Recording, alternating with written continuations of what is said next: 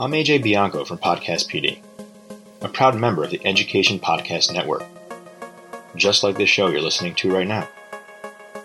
The opinions expressed are those of the individual host. Make sure you check out all the other great podcasts at edupodcastnetwork.com. And get ready because the learning begins in three, two, one.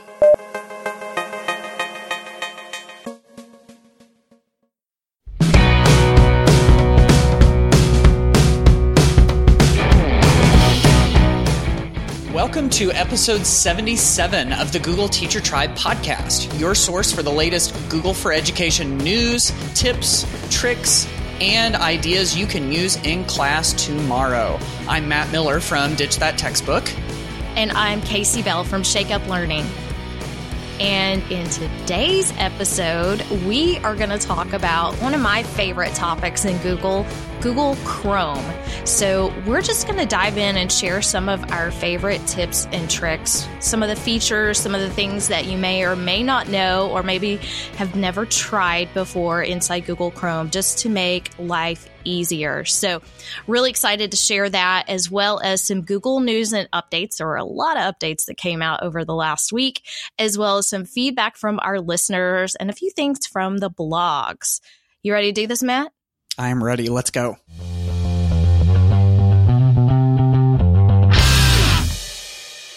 So let's dig into what is new with Google. And our first item comes from Jamboard. So if you're not familiar with it, Jamboard is kind of a newer tool um, in the Google universe. And Jamboard is, it's this neat thing. It was created um, initially to work with interactive touch panels or interactive screens, interactive displays.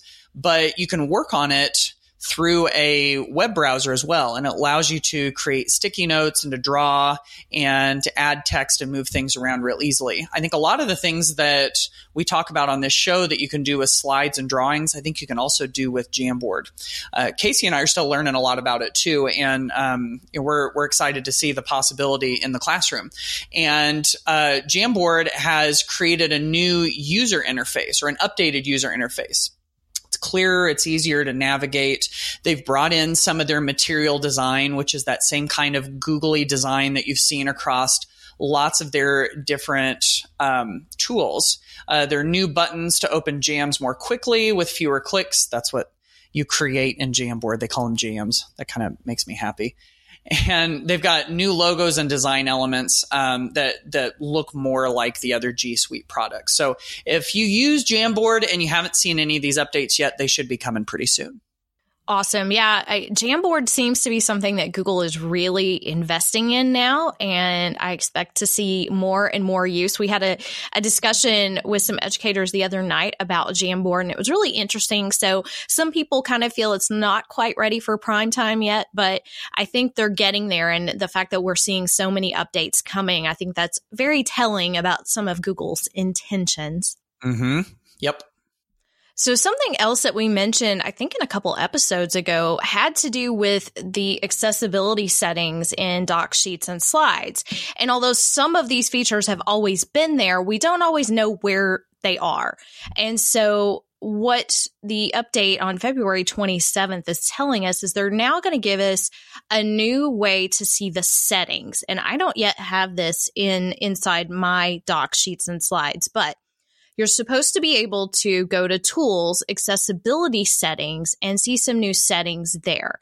So this is going to give you a, a, special menu for accessibility, like turning on the screen reader support, turning on Braille, turn on collaborator announcements and the screen magnifier, etc. So while this is, you know, something that you may or may not realize was actually already part of Google, they are really um, investing in promoting i think now some of their accessibility settings because we had i think a couple of of updates that have popped up about Chromebooks and other things that, ha- and, specifically talking about accessibility, which is so important for students. So, um, not just the students who, who may need some modifications, but a lot of times these accessibility settings are good for all students, right? So it's really good to know about this. Our rollout looks like that um, it's just going to start rolling out on fe- February 27th. So it may take a few weeks for everyone to begin to see this in their in their apps. Yeah. You know, as you were reading this, I hadn't even looked yet, but in our show notes, I just noticed that I have access to the accessibility settings under tools and I just turned them on and it has this extra little um, this extra little menu tab where it's got a speak option where it'll let you speak a selection. So if you want to hear it read to you, you can. And then it lets you kind of move throughout the different parts of your, um, of your document. So I'm only just now seeing this, but it looks like there's lots of options. And as far as people who need some of those accessibility settings, it's good that we have a little easier access to them. So definitely like that. It's interesting though because you can see it, but I, if I'm correct, you're in a personal Google account in the yes. show notes, right? Yep, yep. So I am in a in a business account, and I don't. It hasn't rolled out to to my huh. business account yet. So, um, interesting. Yeah, so I'll have to go check it out my personal account, see how it works. Yes, absolutely. So, next up on our list is something that has to do with sites. And so, if you're interested in seeing or displaying to your visitors all of the things that are available on your Google Sites. Now you have a table of contents. So inserting a table of contents into a page makes the navigation of the text focused content like if you do frequently asked questions, documentation, or wikis, makes that navigation super, super easy. And so all you do is you've got a little um, selection in your right hand toolbar that says table of contents and it'll pull in what appears to be all of the different content that you've got throughout your site and it'll put it all in one place so you can see it. This makes me think back to the site maps that you see on websites sometimes. I haven't seen those as much on websites as I as I used to, but um, a site map would have you know all of the different pages, and this kind of reminds me of that. And then you can indent it so that you can see what is on what page it's it looks like it's it's pretty handy in uh, in certain uses. So that's another one of those things that they continue to add to the new Google sites to pull in you know what seems to be the nice blend of this the features that we liked in the old Google sites and some of the things that they envision in doing in the new ones. So Google Sites keeps getting better. And I totally agree. I love that we continue to still get great updates to Google Sites and make it even more powerful and user friendly. Now, I'm going to jump into something that some of you are really going to want to pay attention to. So, for years, I have been asked, Kasey, how do I check grammar in Google Docs? Ah, yes. Yeah, big question. And so, you know, we've had different, you know, extensions and things that you can run. Well, earlier this year, some of you may remember that Google did announce a beta for grammar suggestions. I actually was trying it out for a while. And so the the new features will enhance that existing spell check that we have, right? But also highlight possible gra- grammatical errors in the text. So they are adding some improvements to this. It's still, I think, technically in beta, but um, I know a lot of you are still really, really wanting this. So they will have um, grammar updates where you can see possible grammar corrections that will be underlined in blue, and then you will right click to uh, to dismiss the alert or to see the suggested correction and then there's going to be new language review interface too. So you'll easily review all language suggestions for your document with the updated spelling and grammar check tool. So um, this will be available through the tools menu. And this is the part that I'm a little bit unsure about. So the way they wrote the title of this update says spelling and grammar improvements for docs in enterprise. Well, if you remember, Enterprise was sort of this special version of G Suite that Google has that has these enhanced features, but it's not free. So they were offering even Google for Education Enterprise, but it had these paid features. But when you scroll down and you look at the rollout details, it does say available to G Suite Basic, oh, yeah, Business, Enterprise, and G Suite for Education. So I, am a little unclear if that's just going to be G Suite for Education Enterprise or if they are going to be good to us like they should be, because this is definitely a tool that teachers and students need. So um, don't hold me responsible if, if this doesn't come to you, because I know many, many people are, are begging for this. Yep, absolutely. So if you want to check out the details or the links to any of the things we talked about today, feel free to go to the show notes at googleteachertribe.com slash 77.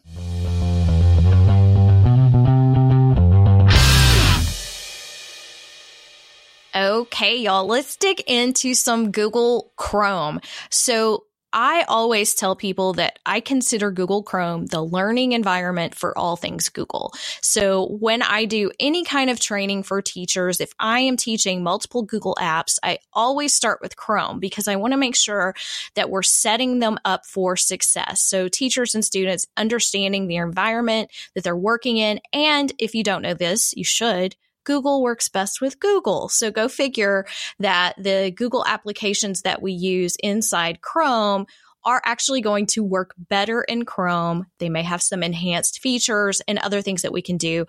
I don't know what I would do without Chrome. I have so many things that I have set up and I'm a tab hoarder, as a lot of people know that I constantly just have multiple profiles and tabs and everything open. That's just how I operate, but I love the fact that I can do it. So with that, Matt and I have several tips and tricks that we want to share with you today. Some of these are about features. Some of these are just some quick tips to help you make the most out of Google Chrome. So I'm going to kick things off first with something I believe I, I, mentioned maybe at the end of an episode a few weeks back, but one of the the biggest things that I ever learned in Chrome that has just saved my life is how to manage multiple accounts using Chrome profiles. So with Chrome profiles, you can set up each of your Google accounts and easily toggle between windows that are logged into separate Google accounts. So every time I start a training and I see teachers in, say, their drive, and they're going to click on the little um, icon that usually has the their initial or a picture for their account. And then you click on it and you see several accounts or maybe just two, right? And they're toggling that way. I'm like, no, no, no, no, no, please stop. There's a better way. I promise. And so I created a tutorial video to walk you through these steps because there are several steps because I want you to clean up the bad way before you do the good way. And um, it's called You're Doing It Wrong. so because that was just one of those things that I like, I would spend so much time in training. And as soon as you set it up, it's just, it's just like a breath of fresh air. So once it's set up, you can click in Chrome in your where your extensions appear, those little icons down at the end, there should be the little account icon, whatever you picture you have for your account. And you can click on that and you'll be able to see the list of your accounts. Now I have like 12 Google accounts. So this is like a, a must have for me, but most people I found have at least two, right? Your personal and your school. So if you're constantly going back and forth, you definitely want to come back to this. Um, it's not something I, it would take the whole episode if I tried to walk you through every step, but We've got it all in here. I've got a YouTube video tutorial if this is something new to you. You cannot merge accounts. So let me just say that before you even ask. You cannot merge accounts. People ask me that all the time. And if you think about it, um, your school account is owned by your school. Your personal account's owned by you. They're not going to let different owners decide to take other people's stuff. It's just not how Google works. But the other thing is you cannot migrate things to different accounts. So if you're like, I just lost all my extensions, yes, you do have to reinstall extensions. So I'll just put that out there before we get all the questions. Right. Yeah. You know, this is one of those things that I did poorly until Kasey taught me how to do it. Um, I learned through her blog post, just like uh, I know lots of other people had. And I was one of those where I had just one Chrome profile and I would log out and log in and log out and log in. And it was such a headache. And now I've got like nine different profile. I was counting them while you were, you were saying that you had like 12 of them. I just counted mine and I've got nine of them and I switch back and forth between them and it is a dream. It is so much easier if you have to navigate between multiple different, um, uh, Google accounts this is so so so much easier. And so i'll keep see i have one of those extended desktops you know with my um, macbook that i use. I've done it with a windows laptop also where i'll connect a separate monitor to it so that i've got two different screens and i'll extend them um, and sometimes i'll have like for instance right now as we're working on the um, the show i've got our google teacher tribe google account logged in on one screen um, where I've got the email so we can check all of our um, you know all of our feedback from our listeners and everything. But then i've got the the show notes open on a separate screen in a separate window that's logged into a different account because i uh, i do that through through there. So just having this is it's so much easier. It sa- saves you so much of a headache and i'm really glad that that kasey mentioned this so, um, speaking of the little things that that really help out, I've got just a few of them that I wanted to share real quick that can really save you some time. Um, one of them has to do with the bookmarks bar. And so, if you don't have your bookmarks bar enabled, you can click on your little three dots up in the top right of Chrome and go to bookmarks and you hit show bookmarks bar. That's also control shift B will uh, pull that open for you. And Kasey said she's a tab hoarder. I'm a bookmark hoarder. So I've got lots and lots of bookmarks and I have them all saved in folders. And so you may notice that if you right click on your bookmarks bar that you can go add folder. And under those folders, see, I have I have all sorts of these different folders. Whenever you click on a folder, it'll just display that whole list, just drop them down. So this is great for you as a teacher, um, as an educator, trying to pull together and save all of the resources that you want to keep handy. It's also a really nice skill for kids to learn because if they have folders for different classes, then all of a sudden they don't have to type things in. They don't have to Google search to find something. They just hit that bookmark and all of a sudden, boom, it's right there. Now, there is a fun little trick that you can use to save yourself room up there because you know with all of the bookmarks that you put across there if you get to be like me you run out of real estate pretty quickly and so if you want to save yourself some time up there one way to do that is to right click your new bookmark and now you'll notice that with these bookmarks, they have these little icons, these little square icons. They call them um, favicons or favicons. It's like the little icon that you see next to the URL, next to the web address in your browser. And that makes it a little bit easier to see what it is that you're going to pull up. Now, what you can do is you can right click on these bookmarks and you can edit them. And so what I'll do sometimes is I will edit mine to shorten that name big time. Like for instance, I've got a bookmark on mine right now for my Android messages that connects the you know the the messages app from my phone to my computer. Only i've changed the name of it to just msgs because it looks like messages but it's real short. That saves me room so i can get more bookmarks on there. Another fun way to do that is to edit that bookmark and just delete all the text out of it altogether. And so what that means is that you just have the little icon, just the little favicon or favicon or whatever. Um, so then that way you, if you know what that icon stands for and you don't need the text, now you can fit even more stuff on there. So lots and lots of things that you can do with bookmarks. And of course, the easiest way to add a bookmark I have found is in your URL bar, you know, where you see your web address of where you are currently. You've got that little star button. And if it's not saved as a bookmark, that star is just kind of like an empty little star. But whenever you click on it, it turns yellow or blue. And then that's where you can choose which folder you want to stick it in, where you want to save it. And then once it's saved in there, then it's flagged as a, as a bookmark. So bookmarks are one of those fantastic things that have to do with Chrome. And the nice thing about them too is if you followed Kasey's advice at the top of this segment and you create Chrome profiles, your bookmarks go with you. So you just log into a Chrome profile and all of a sudden it pulls in all of your bookmarks. It doesn't save them forever on the on the device. It just pulls them in while you're logged in so that you can see them. So love, love, love me some bookmarks. Yes, and bookmarks like you, I do have a million bookmarks, and mm-hmm. I put most of the things that I need in that bookmarks bar. And I do have the folders like you do, and I do have some of them taken down to just the favicon. And uh, you can also click and drag from the Omnibox. So that that big box where you type in the URL or you search, that's that's what I'm calling the Omnibox. So you can actually click on whether you see the the little favicon or like I'm in Docs right now, so I see the little lock, so I can see it's a secure site.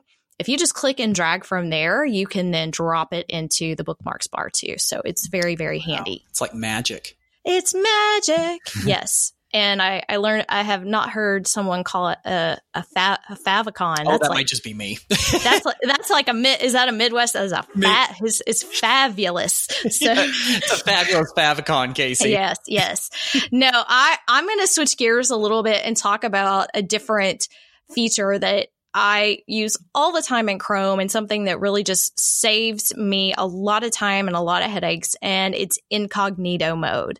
So if you're not familiar with incognito, it's a special mode inside Chrome that allows you to what they call browse in private which sounds really scary, especially with students. So a lot of schools don't enable it for students. They may also block you as the teacher from being able to use it because it's not tracking your history or your cookies or anything like that. However, it's very, very useful. So if you can get it for teachers, get it for teachers because what it's going to do is when I open an incognito window, which by the way, you can go to your three dots at the top right and go to new incognito or use the keyboard shortcut command shift in or control shift in and it's going to open incognito window and it's going to tell you, hey, you've gone incognito and it's all black. So it looks very different than your other windows. And it's going to tell you now you can browse privately and other people who use this device won't see your activity. Okay. So, but what's great about incognito mode, do you have um, sometimes maybe a shared computer in, say, the teacher's lounge or somewhere where you go and you go check your email and you look and nobody has logged out of their Google accounts. Mm. And you could go check the email of like seven different teachers because they have all logged in right there. Okay, let's stop this because that's just bad protocol. Um, we don't want other people accessing our information if on that computer you set it up and opened an incognito window to go check your email, as soon as you close an incognito window, all of your stuff is automatically removed. No, it's not going to show up logged in anywhere else. Um, it's not going to save your passwords. It's not going to do anything like that. So if, if say I'm sitting next to Matt at a conference, I'm like, Hey, Matt, can I use your computer? I would use it in open incognito to go do what I needed to do so that one, I didn't mess up his stuff, but two, that I didn't accidentally forget and leave anything open on his computer because then he might see that I was talking about him. So you gotta stop doing that, Kasey. I know, I know, right in front of you too. Right. So, um, but it's it's extremely handy for login. So if you're a teacher and say you've got kids coming up to the front of the room to present using the teacher machine or whatever machine's connected to your projector, this will save you so much time and headaches of logging in and logging out. Just open incognito, let the kids log into their Google account, share their slides, whatever they're doing, and then close the window Next kid comes up, new incognito. They still have to log in. Yes, that still does take some time, but you're you're not getting confused on whose account is open and switching accounts and it's just a nightmare. So the other thing that I use incognito for almost on a daily basis is to check links. So for instance, I was sharing today a folder with a group of people and I wanted to make sure they could all see it. And so I was in a hurry and m- made it anyone with the link in my organization could view and forgot to go higher. So I tried to open it up and I check it in incognito because I'm not logged in as anyone in incognito until I decide to log in. And I could see that my link was not correct. Same thing for training. So when I'm sharing, you know, a Google site or um, a slide deck or whatever it is, I just check the link in incognito to make sure it's publicly available without having to log in. So um, I have an entire blog post actually with lots of these ideas called Eight Awesome Reasons to Go Incognito in Google Chrome. And of course, it's in our show notes. So if this is new to you and you really want to find out what the fuss is all about and how incognito can be used for good and not evil, you should go check it out. Yes.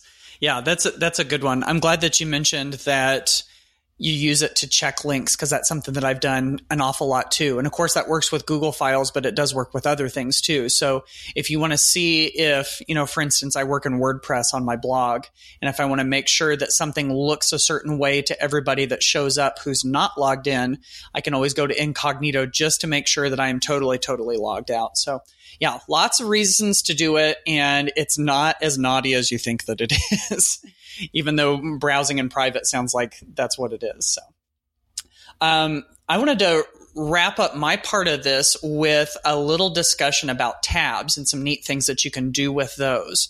So, um, Kasey mentioned earlier that she's a tab hoarder, and I get to be that way too. So, um, so being able to manage your tabs nicely is, is something useful for you and of course for your students too.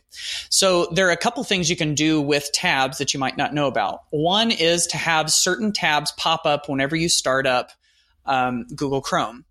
So for me, I've had um, Gmail, for instance, uh, set up as a startup tab. I've had Twitter set up as a startup tab so that they just show up and I don't have to actually open them. If you find that there is something, you know, for instance, if you have your learning management system or if you have your grading or your attendance or whatever, if you bring those up every single day all the time, if you have these set up as a startup tab, then that makes things pretty easy. So the way that I always do that is I click on the little menu button and go to settings and within settings, if you scroll down a little bit, there's a part that says on startup. And so on startup says, you know, is it going to open a specific set of pages?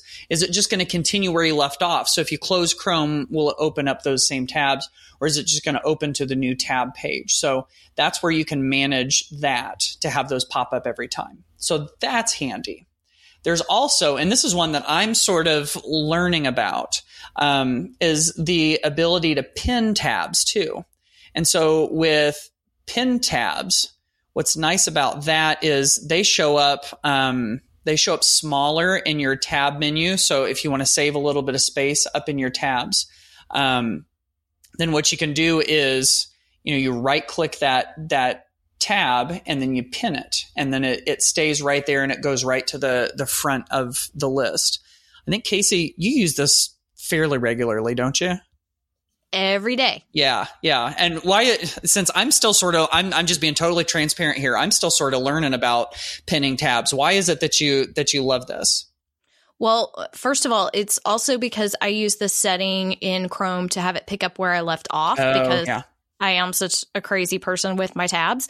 But um, the pin tabs will um, stay there. So those are the things that I keep open all the time. So I have Gmail, Drive, Twitter, all right there because those are just things I go to all the time. The other thing that I, I do love is that it kind of shrinks it down and puts it at the beginning of your list. So it kind of moves it out of the way until you're ready to to go over there. But um, no, pin tabs definitely is is something I like. Occasionally you'll lose them kind of depends how you've how many windows you've opened and where you've closed them and how it, it tries to recognize where you're leaving off but no it's definitely something i i use every day mm, yeah i'm gonna start using that a little bit more i like that um, as far as tabs go, there was one other thing I wanted to share real quick. And if, if, you've been listening for very long, you do know that I do love a good keyboard shortcut. I'm kind of a keyboard shortcut nerd.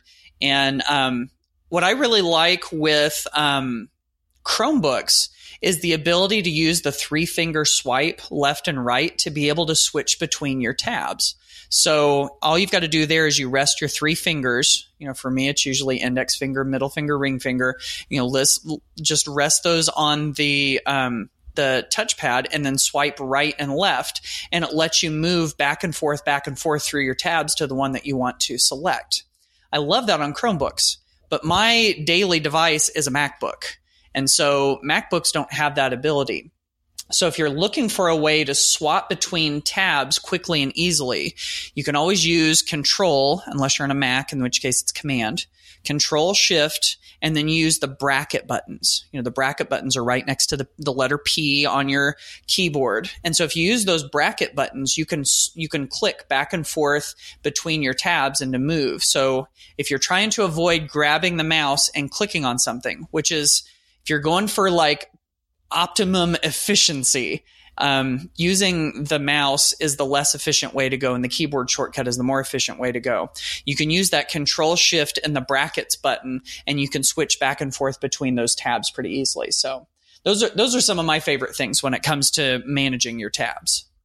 I will add one more little keyboard shortcut to that. That's pretty awesome. Is instead of using the bracket, just do um, controller command and a number on your keyboard. So like control four and it will jump to the fourth tab in your list. So, um, although I have too many tabs to count. So it's actually more complicated for me to try to do it that way. But anyway, the, the, control or command and the number and you can jump to a tab so it, it definitely would help too so like gmail is always number one for me so i can use that just to jump to gmail good thinking yeah so if this has been useful to you and you want to dig into this a little bit more, we do, of course, have links to some support pages and some blog posts and everything.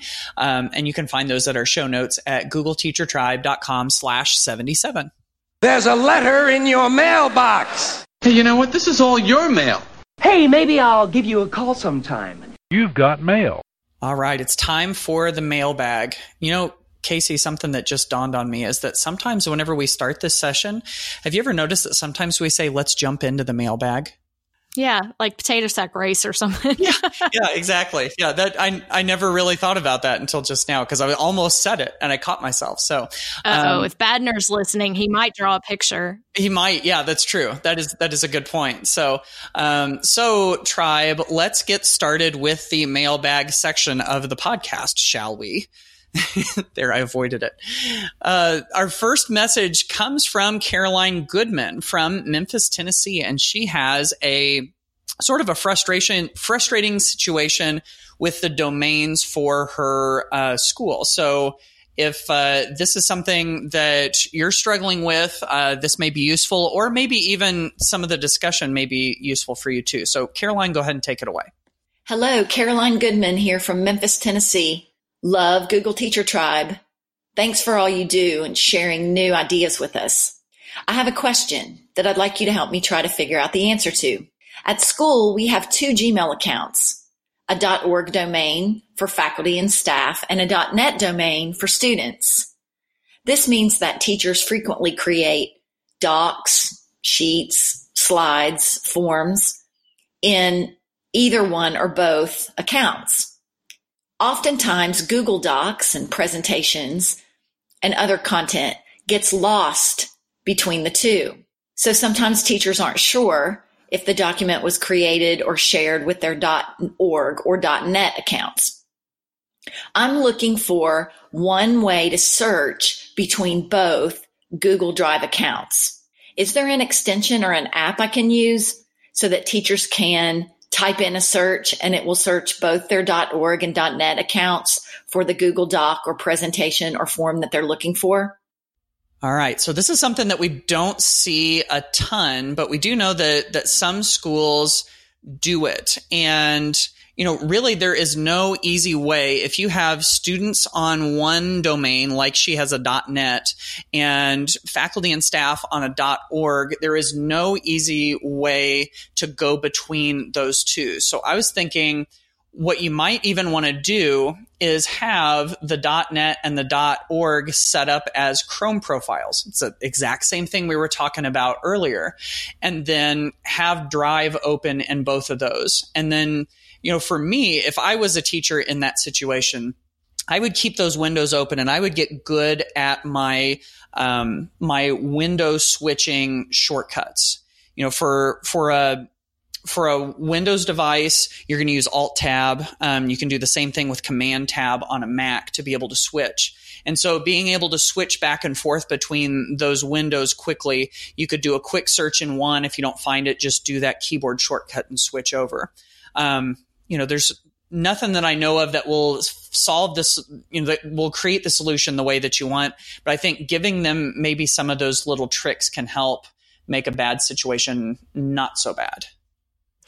Yeah, this drives me crazy. We had a lot of schools when they first started implementing uh, Google for Education that that really set up these separate domains, and most of them have decided to stop doing that and have have merged those two. So um, I have my my prayers go out to you, Caroline, that you, your school will eventually see that the that this is causing probably more headaches than solutions for you. But um, of course, one of the things that I do all the time is is share with myself. Um, but I imagine when you're getting things shared from other students, you don't have a lot of control over that. So it just means you're moving things into folders and just a hot mess. So anyway, if anybody else has a solution solution for that, please uh, leave us leave us a voicemail on googleteachertribe.com and let us know how you're handling the multiple domain situation.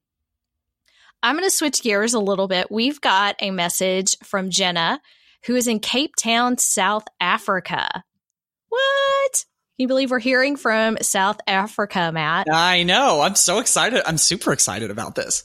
Yes. So um, Jenna is a huge fan of of Google and Google Slides, and she has an awesome project that she has been doing with her kindergartners that we want you to hear. So take it away, Jenna. Hi, Matt and Kasey. I'm sending you this message all the way from Cape Town, South Africa. Love your podcast. I've been listening from the beginning, and I share your love for the Swiss Army knife of the Google tools being Google Slides. And I want to share this idea with you. So as part of an extracurricular activity that we do at school, an art class. Um, I've wanted to incorporate the iPads that we have at the school and the Google tools, specifically um, Google Slides. And we've been using this to create ebooks for our sort of what kindergarten you would call age students to read. And um, they're sort of number books, counting books. And what we've done is, um, as part of the art sort of portion, is that our students have um, painted backgrounds on white paper using watercolors and then taken photographs of those backgrounds.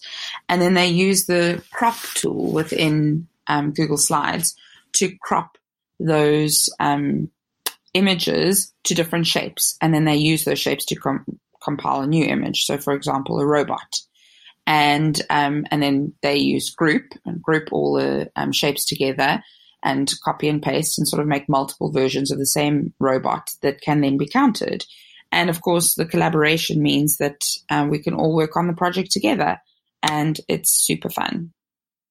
I mean, doesn't that just make your heart swell just a little bit? I mean, come on, that sounds adorable. And so we are asking Jenna to to share some examples or pictures so that we can see these beautiful pieces of artwork and ebooks that these students are creating. And I, I just love it. This is a fantastic way to make use of this. And you know what? They're doing it in kindergarten too. So um, just love that. Thank you so much for sharing, Jenna.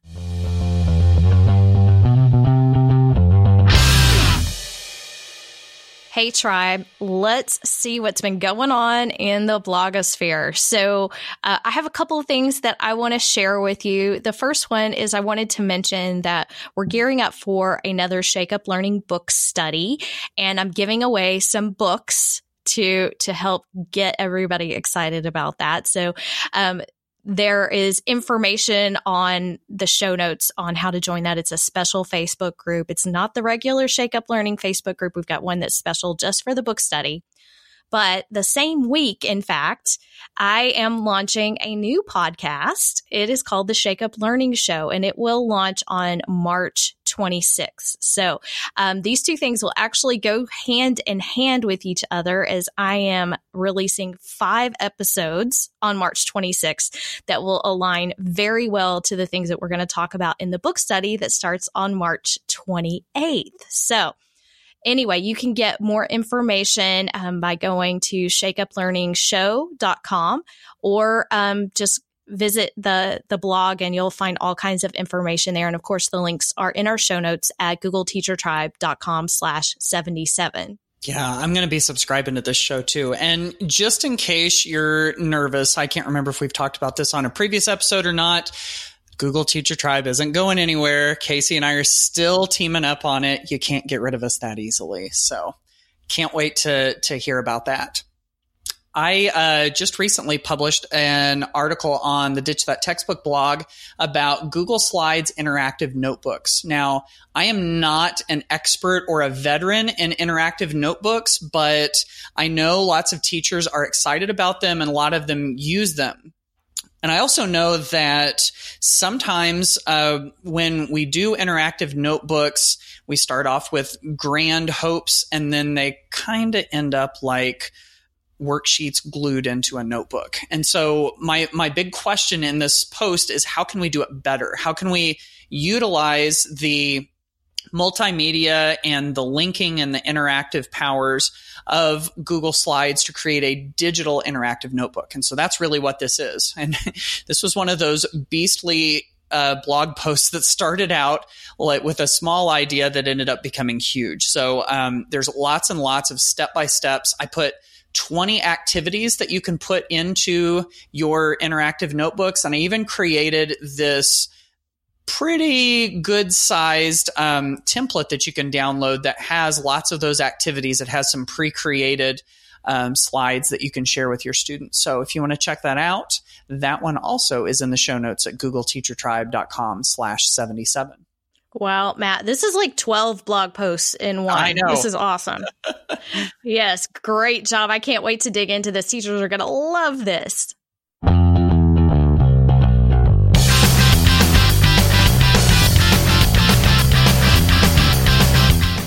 Okay, folks, that does put a bow on another episode of the Google Teacher Tribe. Uh, hopefully, you've got some new ideas that you can use with Chrome. If you're not using those Chrome profiles, I'm telling you, that's going to really change things for you. So, definitely go check that out. Um, we love having you as a listener. And if you haven't already, if you do love the show, have you shared it with anybody else? We would be honored if you would tell somebody uh, about the show, um, just to, to help other people get to know about it, to know about some the news and updates and some of the cool things you can do with Google. You know, sharing is caring. So we, we do care about you an awful lot would love it and would be totally honored if you did share the show. Um, we also would love to hear from you. So definitely go to the googleteachertribe.com site and leave us a voice message with anything cool that you're doing, any questions that you have. You know that we do love to interact with the tribe and to get you guys on the show. So um, any of that stuff, we would be super, super excited if you would do that. Super, super. That's a double super. That's right. we are really trying to wrap this up, right? Yeah, I think so. So why don't we just Okay. why don't we just end it right here and say we'll see you all on the next episode of the Google Teacher Tribe podcast. Bye, y'all.